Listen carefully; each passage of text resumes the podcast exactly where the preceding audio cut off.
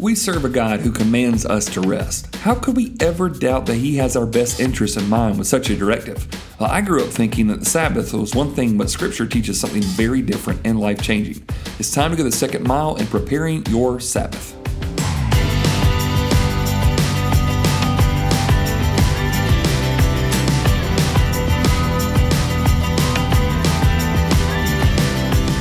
Hey, this is Travis Agnew. Thank you for joining me for the Second Mile podcast, where we seek to live out the words of Jesus from Matthew 5:41, where he says, "If anyone forces you to go one mile, go the second mile. We are rejecting mediocre Christianity. We are saying that if we have this life to live, we want to live it to the fullest and according to the one who gave us that life.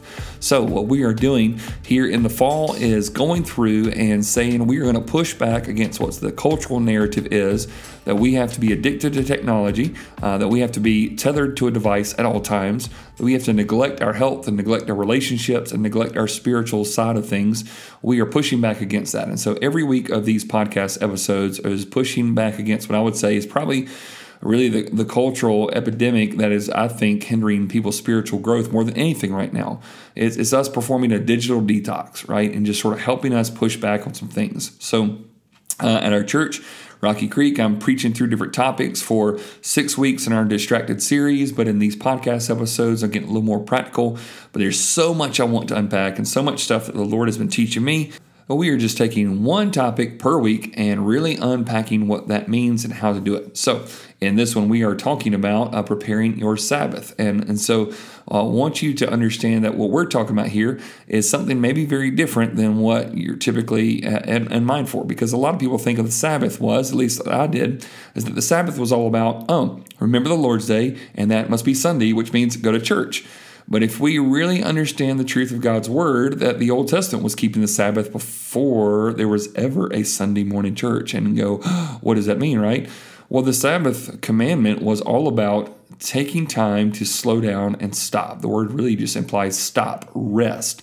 And so God created the earth, heavens and the earth, in six days, and then He rested on the seventh day. He did not rest because He was tired. He rested because He knew that we would be. And so He rests as an example because it's teaching us we are not all powerful. We are not all knowing. We are not all present. And so sometimes we have to step back and remind ourselves we are not God.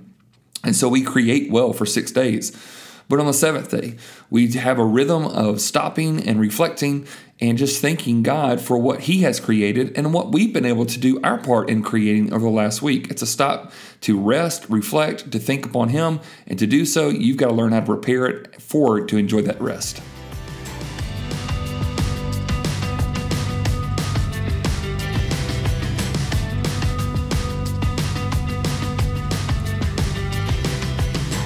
So once again, growing up in church, I, I, was kind of that first mile believer. I thought that the Sabbath was always just about being religious, right? Just going to church and doing those things. But if you really look at the, and understand Scripture, the second mile is it's more than being religious. It's actually being restful. Is that you're really implying that you know what?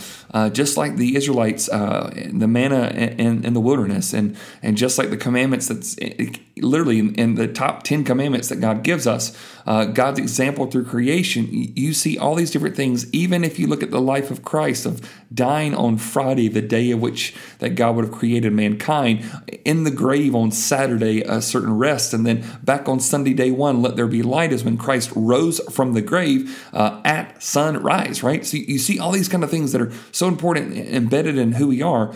But I want you, I want to read to you Isaiah chapter 58, verses 13 and 14, because this is what God said to his people.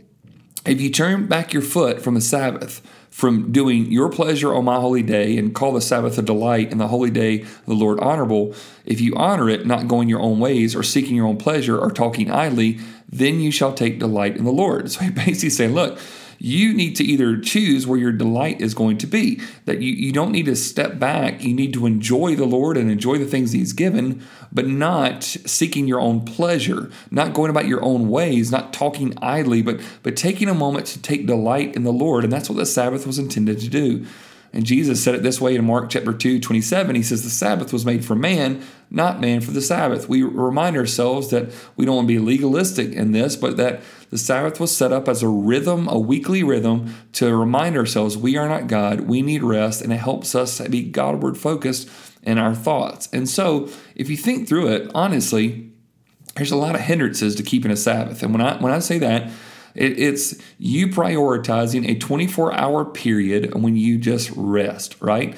And so for some of you that maybe Saturdays, you might say it's Sunday. Maybe your work schedule you you figure it out on a Tuesday. I don't think that that's the most important thing. I think the weekly rhythm of slowing down is more important than anything. There's a lot of hindrances to keeping the Sabbath. Some hindrances can be something like this. Some people aren't working hard enough for six days to really justify needing a seventh day to rest, right? We're just not working, we're not accomplishing, we're not doing anything significant. And so sometimes the, the balance of that Sabbath is making sure that we are productive and God honoring with those six days that we are called to be productive and creative and, and life giving. Uh, some hindrances of keeping the Sabbath. Another one is trying to accomplish too much. Uh, some days when I get to Friday night and trying to wind down the week and get ready for a Sabbath rest, um, my to-do list is way too long and, and I haven't gotten everything I need to and I feel like I need to I need to break it or I need to just kind of fib a little bit on it or stretch it a little bit more. And probably it's not that I haven't been productive. I just think that I can do too much. And once again, I'm thinking I'm God and I need to be reminded I'm not. This is going to have to wait another day. It's going to have to wait until next week. Some of us can't keep a Sabbath because we've been giving in to distractions. We haven't gotten our stuff done with our roles or with our relationships because we've been spent too much time on Netflix or on our phone. And so with that, we did have enough time to do God's will, but we spent that time on something else. What Ephesians 5 16 would say, there were these evil pursuits that we got into. And, and sometimes our hindrances to keeping the Sabbath is this that we justify work as enjoyable. Now, I'm going to be straight with you. This is a, a big trap that I get into because I love work. I love what I get to do. Uh, if I'm just sitting around going, do I want to do a hobby or do I want to do something productive for the church? I know you're going to think I'm weird and a sicko, but let me just tell you, I love what I do. I find enjoyment and fulfillment for it, but even that, there's something embedded in me that I think I'm so important that I just can't stop. And the weekly rhythm of telling myself, you're not that important and you've got to slow down, is something that my soul desperately, desperately needs. So, so if you, you got to have on this rhythm of working hard, and justifying what you're doing to say, I'm working hard, but then I'm going to rest well because the Lord has commanded it, but also because I actually need it.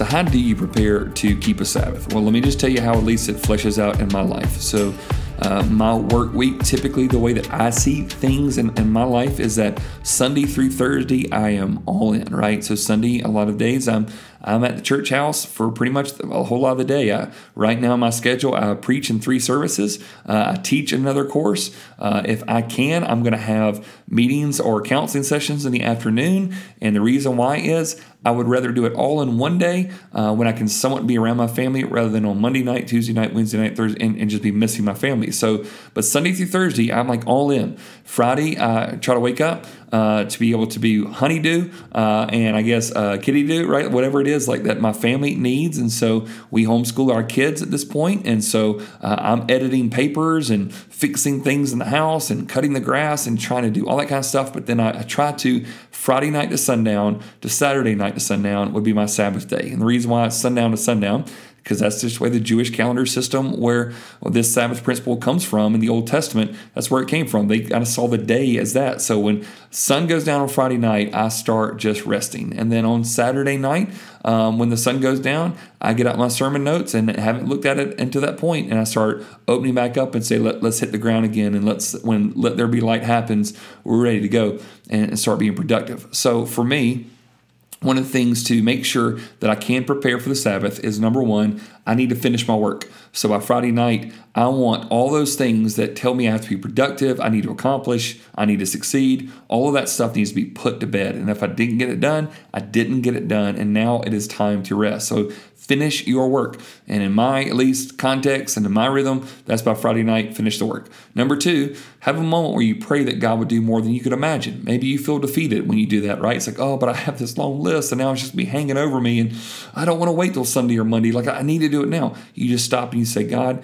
this is a reminder that I am not all knowing, I am not all powerful, I am not all present, but you are. And so will you take what I did last week and will you accomplish more? Will you will you provide for seven days out of six days of work on my end, right? You you do the seventh day of provision as far as the manna goes, but the six days of, of work on my end is, is over. Number three, I would try to ensure that your schedule is very different for the next 24 hours. So, whatever that you typically do, you don't need to do that. And there's a lot of different nuances of how you can flesh this out.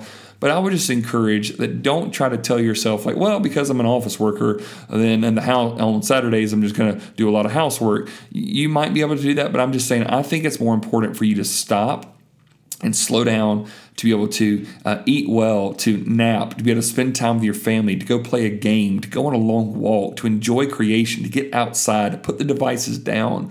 Make sure that schedule looks very different. Number four, I'd reduce technology at all costs. Maybe it is something you want to watch football together. Okay, that's fine. Maybe you, it's movie night and you want to do something together. That's fine. But don't be all isolated on your screens the whole time. Make sure that you have time to step outside in the world that God has created and enjoy that. Which would bring me to the fifth point of to enjoy the creation. And these are tied, right? To reduce technology, you're going to enjoy creation a little bit more. But I think that in the worlds that we live in, tied to devices, typically indoors more than we are outdoors I think it's good for you just to get out, get a fresh breath of air, to go on a walk, to go do something physical. And it just reminds you once again, as you look up at the sky and you look at the world that God created, you remind yourself that God is here and God is faithful and God has carried me thus far. And that Sabbath rest uh, reminds you that you're not Him, uh, but that He is with you. And that good rhythm of it can help ground you in a crazy, chaotic, distracted world that we live in. It's good and honoring to Him, but it's also good for your soul. I hope to see you on the second mile.